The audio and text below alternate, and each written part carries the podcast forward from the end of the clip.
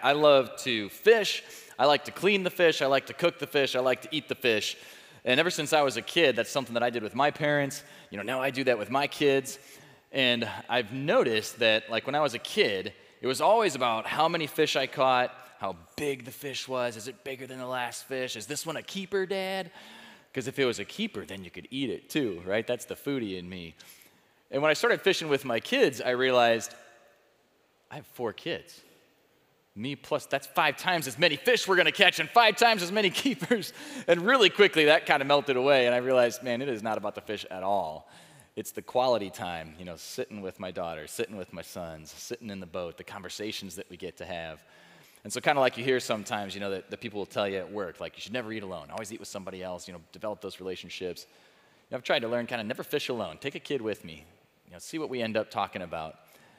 And uh, this, this last summer there was a kind of a fun moment where my daughter and I were sitting in the boat, and I'm always I'm always fishing for bass, but stuff was biting on the on the worms that day, and so I'm like, you know, sweetheart, you really need to put a worm on that hook. Well, but she wanted to use this bush hog, frog-looking thing. I'm like, hey, that's fine if you don't want to catch any fish, but I'm over here, I'm getting bites on worms, and we're we're fishing for a while, and so I'm pulling in, you know, little sunny, little perch, and then she gets this bite, and it's like the biggest smallmouth bass I've ever seen. Like, not kidding. I sent the picture to my uncle, who is like lives in the woods kind of guy, lives on the lake. Even he was amazed. I'm thinking, so, so tell me more about your technique, you know? Uh, but the coolest thing about it is I look back at it because we cleaned that fish and we, we cooked that fish together and we ate that fish together. But you know, it's really not about the fish. It was about the time spent with my daughter. And so we're talking a lot about fish this morning, and as you're sitting here, maybe you're thinking, like, okay, so I'm not convinced about God, Jesus, and the Bible. That's why I showed up at Horizon. My friend told me I might think this is interesting, and you keep talking about fish. What does that have to do with anything? Well, here's what it is is that in his life, Jesus spent a lot of time around fish, talking about fish, to the level that actually, if you've heard of the Jesus fish, it actually becomes a symbol for Christianity in part because a lot of his miracles and one of his most famous miracles revolve around fish. I mean, they lived right between the Mediterranean Sea and the Sea of Galilee, and Israel, in between those two things, is only about the size of New Jersey. So they're having fish all the time. It's a regular, comfortable part of everyday life. And so, this, this one miracle you might be familiar with, it's called the feeding of the 5,000 because there's a day that Jesus is teaching, like he's telling people about eternity and about God and about things that they need to know for life today that relates to who God is and really good stuff. And everybody's listening, and then they realize, like, dinner time has come and gone. We're too far from town to feed everybody. What are we going to do? And so you've got the 5,000 is actually just the men who were there with women and children in addition to that. So possibly between five, 10,000 people. And Jesus' friends come up to him and say, How do we feed him? And he says, Well, you guys feed him. With what, Jesus? so they go through the whole crowd and they find one kid that happened to pack his lunch. He's got five little loaves that are about the size of a dinner roll and two small fish.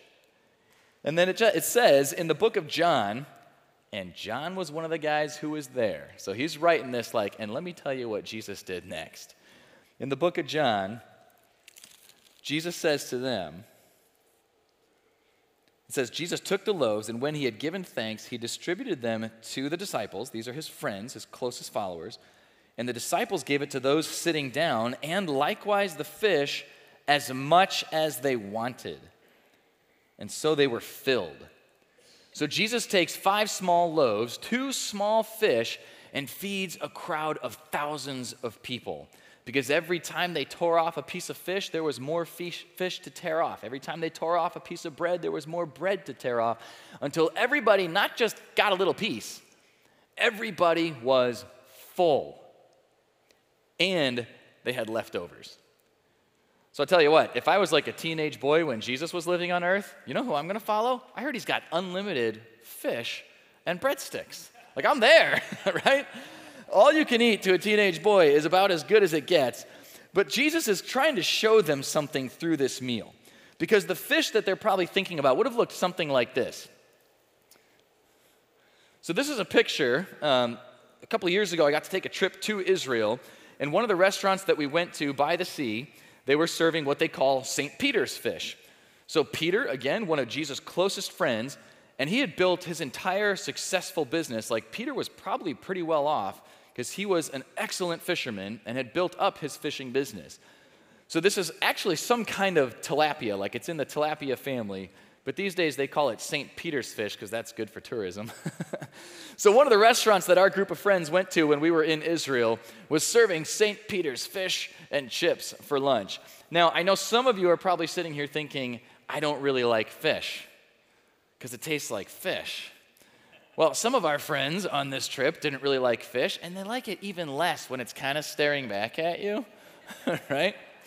Well, personally, I didn't mind. So I would just say some of uh, my friends did not get full that day, and I got extra full because I'm like, well, pass me your fish. It was kind of like, uh, if you remember that, that spam routine on, on Monty Python, like everything on the menu is fish, fish, fish, fish, fish, french fries, and fish. I'm like, well, I'll have yours. I love it. So I got very full that day. But here's what happens, right? You eat a huge meal, you feel full, you sit back, you take a nap, you know, whatever it is, how, what about the next day? Well, you're hungry again, right? Well, the exact same thing happens to Jesus and his friends. It literally says that on the next day, all of the people who had gotten all the bread and fish, they're looking for Jesus. You know why? More bread and fish, more miracles. Show us more of that God stuff. Do that really cool thing. There's something that they got from him and they want that again. And so it's kind of interesting because they look across, they see only one boat, they know that's got to be Jesus, so they go and find him. And when they find him, it says, Jesus answered them and said, Most assuredly, I say to you, you seek me not because you saw the signs, but because you ate of the loaves and the fish and were filled. Right? You're here because the food was good, but you're hungry again. So you came because you were filled. Then he tells them, Do not labor for the food which perishes, but for the food which endures to everlasting life, which the Son of Man will give you. So, Son of Man is a phrase that Jesus uses to describe himself to remind them that not only is he fully God, but he is fully human as well. And what he's encouraging them here is you could come to me every day, and I could give you more bread and more fish. Uh, I could pan sear that salmon every day, and you'll eat it and you'll be full, but tomorrow you're going to need it again. And so he tells them, I don't want you just going after the stuff that doesn't last. Even though it's good stuff, right? Bread, fish. I mean, Jesus gave it to them. So he's not even telling them, oh, you like fish? How could you? Right? He's telling them, hey, this is good, but this won't ultimately satisfy you. You were full yesterday, but now you're empty again. You need something more than just the momentary things that this life has to offer. You need something more that is going to last forever if you're going to be ultimately, deeply, completely satisfied. So I think what he's telling them is the same thing that he's telling us to recognize when you're full but not satisfied. And I think this can happen a number of different ways in our lives. Like, I'm, I'm a parent, you know, the daughter I was telling you about, she's about to turn 14. I got two boys about to turn 12. I got another boy who's 10. Like, life is busy, right? And one of the traps that we fall into as parents, and, and maybe you've fallen into this too, is I sign my kids up for everything. And then I wonder why I'm so busy. Because you got 38 practices during the week and, and 17 games on the weekend. And and we think that every one more thing we sign up for is going to make life a little bit better because they're good things, right? They're good things. But we tend to fill our life and then feel like that is how you get the most out of life. And yet we're never quite full. And I've seen this happen in my career too. Maybe you've experienced this where, like, the career is a good thing. And, and as, as an achiever, like, I learned finally that the more I get done, the more I feel like I can get done. Like that charges me up, that activates me. Then I want to do more work and I want to make more progress. I want to hit more goals. And then you end up working 70 hours a week and feeling okay, but it just gets more and more full. If you're in sales, you know this. Like you have your sales goal, and like you have a great year, you blow away that goal, like you hit 120% of what you were aiming for, and then what happens? Somebody pats you on the back, then has a 10% multiplier for next year's goal. You got to hit 130, right? It's never quite satisfied. And what I think is really intriguing about this moment that Jesus has with them about eating the fish and eating the bread is that often it's easier for me to think of what are the bad things in life that just aren't satisfying, right? If we're talking about like addictions or things like that where you take on, you know, too much of a good thing and those feel obvious. But what about these things that like they actually are good things? There's nothing wrong with food. There's nothing wrong with hard work. There's nothing wrong with hitting that sales goal. And yet it kind of becomes like the classic, like ask every greatest of all time athlete. Like I could send you the links to the interviews where Tom Brady wins three Super Bowls, then sits down and says, Is that all there is? So you know what he needs? He needs like four more and a new wife, and then he still has to quit playing football someday because your body just won't do it. Now what? Or you go talk to Michael Jordan. Like, I'm, I'm, a diehard Chicago Bulls fan, so I love every single one of those championships that he won for us. You know what I need right now, though? I just, I need another championship. And every interview you hear with Jordan, it's like he's still trying to win something against somebody. Because being the greatest of all time, winning six championships in eight years, believe it or not, being at the top of your game doesn't actually satisfy. And in some ways, that's the oldest story in the book. In fact, thinking about this topic for this week, I haven't thought about this for years, but this quote jumped to mind that happiness is not a fish that you can catch. You keep going out there fishing for happiness, you'll never really catch it. It just doesn't work that way. And I thought, that is so profound. Who said that? Like, it had to be like Henry Wadsworth Longfellow or something, right? Well, actually, it was the lead singer of, of a band called Our Lady Peace. So back in the 90s, they were sort of like the Canadian version of the Smashing Pumpkins or, or Green Day, you know, something like that. Uh, and I used to listen to their albums a lot. And as I was looking up this quote, that was actually the name of the album. Happiness is not a fish that you can catch. Just rolls right off the tongue, right?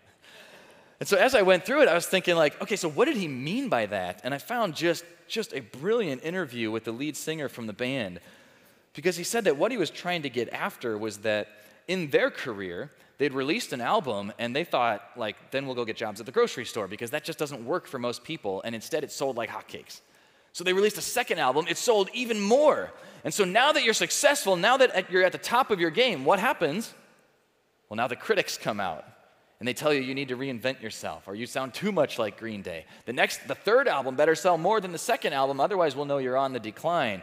And so they started to feel all of this pressure of having to be more and more and more successful. And so as they were working on this particular album, he said there was definitely a lot of talk around the studio about death and mortality. Like, is this all life is? Like, someday am I going to die and say, well, at least my third album sold more than my second album? And there was a lot of talk about spirituality, trying to figure out what happens after this. It's obviously it's obvious that it's something that haunts me on a personal level as I try to fall asleep in some hotel room alone somewhere. But he said, I'd rather try to figure it out now than do the typical, like, turn 65 and try to find God because I'm afraid of dying sort of thing. I don't think life should be like that. There has to be some attention to detail and substance throughout your life. The whole happiness thing stems from that. It's about trying to find something in a superficial world that isn't superficial. And it really struck me that that is almost exactly what Jesus is trying to invite his friends into. That when he's telling them the, the bread is good, the fish is good, like these things are they're, they're, they're good. But man, there's a way in which so much of it is still superficial. Like if you think in terms of investments, you know, you always know like it's it's like 101 for investing. You've got to think long term, right? So that there are short term gains and short term losses, but the long term goal. Well, the picture that Jesus is painting for his friends is that if you're, if you're only thinking to the end of your life, uh, that's too short term. If you're only thinking about the next 20, 30, 40, 80 years, that's too short term. You got to have a long term goal. That when he talks about something that's going to last, he doesn't mean it will last until you have grandkids someday or great grandkids. He's talking about lasting beyond this life and into eternal life. like into that mysterious thing that comes next after this. In fact, that's what Jesus had been trying to explain to his friends all through his life. And they walked with him for like three years, watching him do miracles, watching him perform these incredible feats, you know, watching him do things like feed 5,000 people with five loaves and two fish. And they're like, this is our guy. And they're following him. And all along the way, he was teaching them, he was actually telling them, eventually I'm going to die. I'm going to die with purpose. There's a reason for it. And I'm going to rise again. And it says throughout this book that they, they just totally did not understand it. And so what happens is the day comes that Jesus dies on the cross. And again, John, who's writing this book, he was there. Probably the closest of Jesus' friends, literally, physically, to the actual cross, hearing his words, seeing the blood drip, and wondering, man, what happened to the good times? What about, what about the bread and the fish? But you see, the Bible explains that the reason that Jesus died, the reason that he died was to take the punishment and the penalty for everything that we have ever done wrong. Everything you've ever done, past, present, or future, that not only goes against your own standard, but goes against God's perfect standard for living. Jesus says, I'll take the fall for it. Jesus goes to the cross to take that penalty. So, for all the times that he's walking around and doing miracles, and people say, I love this guy, like all you can eat fish and breadsticks, like this is what we're looking for. Jesus is like, I'm using that to try to prove to you that there's something more than this. I want you to look beyond the here and now. Because when we think about the good news, like if you think about the main message of the Bible, what if the main message was, hey, if you ever happen to bump into Jesus, you can get unlimited fish and breadsticks once? Nice, I guess, if I ever bump into him. But what if the message is that those were just meant to be signs that we would trust who he really is? That what he's really offering us is not only that he died for our mistakes, what the Bible calls sin the things we do on accident and the things we do on purpose, the things we didn't realize were against God's standard and the things that we kind of knew it all along. But not just that, because not only did he die with a purpose, he rose with a purpose. To conquer sin, to conquer death, right? As the only one who has ever raised himself from the dead, he can give us eternal life. But it's even more than that. So I'm going to fast forward you this is a, a few years after feeding the, the 5,000 with the fish and the bread, that after Jesus' death, now he has risen again. And he's going to spend more time with his followers. But in the meantime, a lot of them kind of lost track of what they were doing and what Jesus was doing, and they've gone back to fishing. So there's this morning that Jesus comes out to the shore of the Sea of Galilee, and he sees his friends out in the boats. And they're fishing, you know, they've been fishing all night because that's when the best fish are. And he calls out to them. Now, they don't know it's him. So, out in the boats, they just hear a guy from shore yelling, Hey, how's the fishing? Ah, nice of you to ask. We got nothing all night. Jesus says, Try your nets on the other side of the boat. Right, because the fish were sleeping four feet away from where I thought they were, right? Like this is the zero versus all of the fish is four feet away. But okay, they hear him say it, they do it, they flip the nets to the other side, they catch so many fish that the boat starts sinking. Now, if that sounds familiar to you, maybe it's because if you sit in this exploring service, just a few weeks ago, Ryan taught us an event in Jesus' life that sounds exactly like that. Except this is not that event. That was actually three years earlier when Jesus first met these men. When he first met them, they were out fishing, and he said, Try the nets on the other side. After they'd caught nothing, then they caught so many the boats were sinking. That was the first moment they knew there's something different about Jesus. So now, after his resurrection, where they've sort of lost track of everything and they're kind of bummed, and maybe this didn't go the way we thought it did, and some of them have heard that Jesus is risen, but is that really true? He says, Watch this. They're going to remember this. Try your nets on the other side. And then he calls them to shore to meet him. And so it's actually later in this exact same book, we're still hearing from John, who was there himself, one of the men who was fishing. It says that as soon as they had come to land, they saw a fire of coals there, and fish laid on it, and bread. And Jesus said to them, Bring some of the fish which you have just caught. Which I think that is just so sweet of Jesus to call it the fish you caught. They, they caught nothing until he did a miracle. And he says, Go ahead, bring some of your fish too. Um, remember how you caught nothing all night? I actually already have some fish cooking if you're hungry, right? I love this moment, just, just picturing Jesus, who the Bible says is the God of the universe, a man who can do miracles, who's changed world history that since the moment of Jesus' birth, there is no figure in history who has the mind share that Jesus has. Even people that don't believe in him are always thinking and talking about that Jesus, the way he has impacted everything we know. Now he's risen from the dead. Now, if you had a second chance at life like that, what is the first thing you would do? Jesus runs to see his closest friends. Like maybe you would picture like it's time to take my throne and wear my crown. And he's like, I got to see my friends. I want to go. And you know what? We should do breakfast by the sea. And so Jesus is sitting on the shore, building a fire, and inviting them. It says in the next line, Come and eat breakfast. Come and eat breakfast. What an invitation from the man who just raised himself from the dead. Come and eat breakfast. Yet none of the disciples dared ask him, Who are you? knowing that it was the Lord. Right? There's only one guy who can flip the nets to the other side and sink your boat. Jesus then came and took the bread and gave it to them, and likewise the fish. This is now the third time Jesus showed himself to his disciples after he was raised from the dead.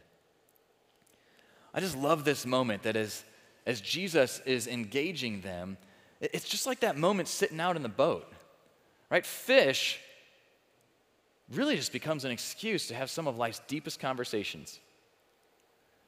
That the moment that the God of the universe is going to sit down with them and tell them some of the most important things they will ever hear for, that they're going to use for the rest of their lives and into eternity, it's sitting next to a net full of fish and a fire of coals, just comfortably connecting with his closest friends. You know, that's why that, that kind of thing, Jesus is doing that all the time. So, so I don't know about you. I, I think I've spent moments in my life where it's much easier to think of the Bible as a big book of rules and judgment and wrath if you don't get your act together. But what we miss is that the Bible is really a love story. That Jesus cares so much about you that he went through the death and the resurrection, not only to pay the penalty for all the things you've done wrong, not only to conquer death and give eternal life, but think about this. He wants to hang out with you forever. The only way to do that is if he gives you eternal life. the only way to get that is if he can fix the relationship with God. The only way to do that is for your sins, your mistakes, all of your wrongdoing to be forgiven, and the only way to do that is if he pays the penalty for it. And so Jesus wants to comfortably connect with them. He just sits and makes breakfast and says, Guys, let's hang out. It reminded me of a story I read once of a fly fishing guide in Korea. Apparently, he is the only fly fishing guide in Korea. So if you're ever going to Korea and you want to go fly fishing, you're looking for James Card.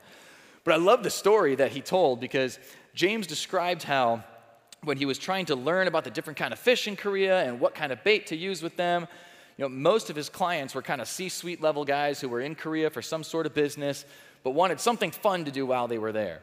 And so he says, you know, we would go out on the waters, we would fish all day, you know, we're, we're catching these different kinds of trout.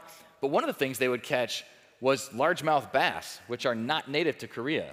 So somehow somebody brought live bass from like the United States, released them into the rivers of Korea, where they are basically an invasive species.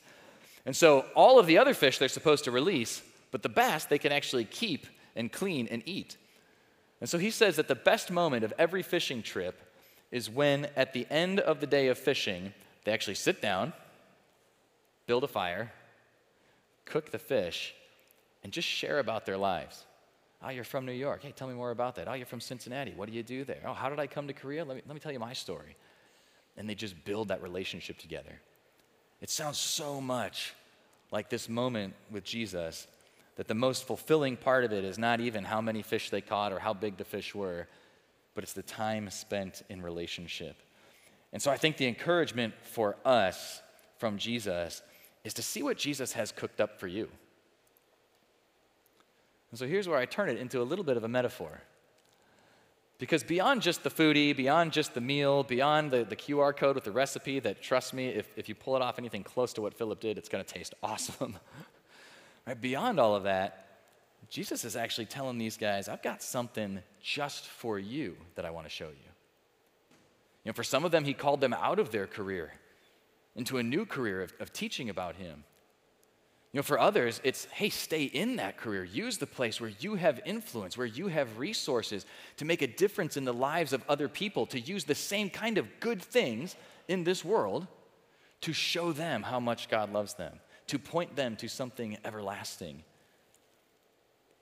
Because what I think is amazing about this whole thing is that ultimately what Jesus is offering them, the thing that is not going to just fill them but satisfy them, is not just miracles, it's not just blessings, right? It's not just, Dear God, this is what's happening in my life, and I would like it to change. And then if it changes, I'll know God is real, and if it doesn't, I'll know He's not, or at least maybe that He doesn't love me. Right? Like He does want us to talk about those things. And if you spend time with God, you'll see that it feels like sometimes you just see the most clear answer to prayer, and everything turns out just the way you'd hoped. And other times you feel like that is not at all what I prayed for. And there's really just something I'm learning from it. But what Jesus is telling us is he wants to give us more than just blessing, right? More than just favors. What he's offering that will ultimately satisfy is himself. That even heaven, right? If we all think like if heaven's real, then that's the one I want to go to when I die. That the great thing about heaven, there is joy forever. There are no more tears. There is peace. There is a feast. So if you're a foodie, that's good for me. But it's more than that. Those are all like the good things that go along with the reality of the presence of God just hanging out with you forever. I don't know if you've ever heard the story of the Bible quite that way before, but I know that that has been life changing for me. Because it kind of pulls me out of the did I do good enough today or bad enough today? I mean, even yesterday, I'll be honest with you, not a good day to the point that I'm thinking, and then I'm supposed to like teach stuff tomorrow. But I wake up this morning and I say, I've got to just, I've just got to go sit by the fire with Jesus. And he reminds me, hey, on your best day and your worst day, you're still a child of God because you've trusted me for your forgiveness. We're still friends.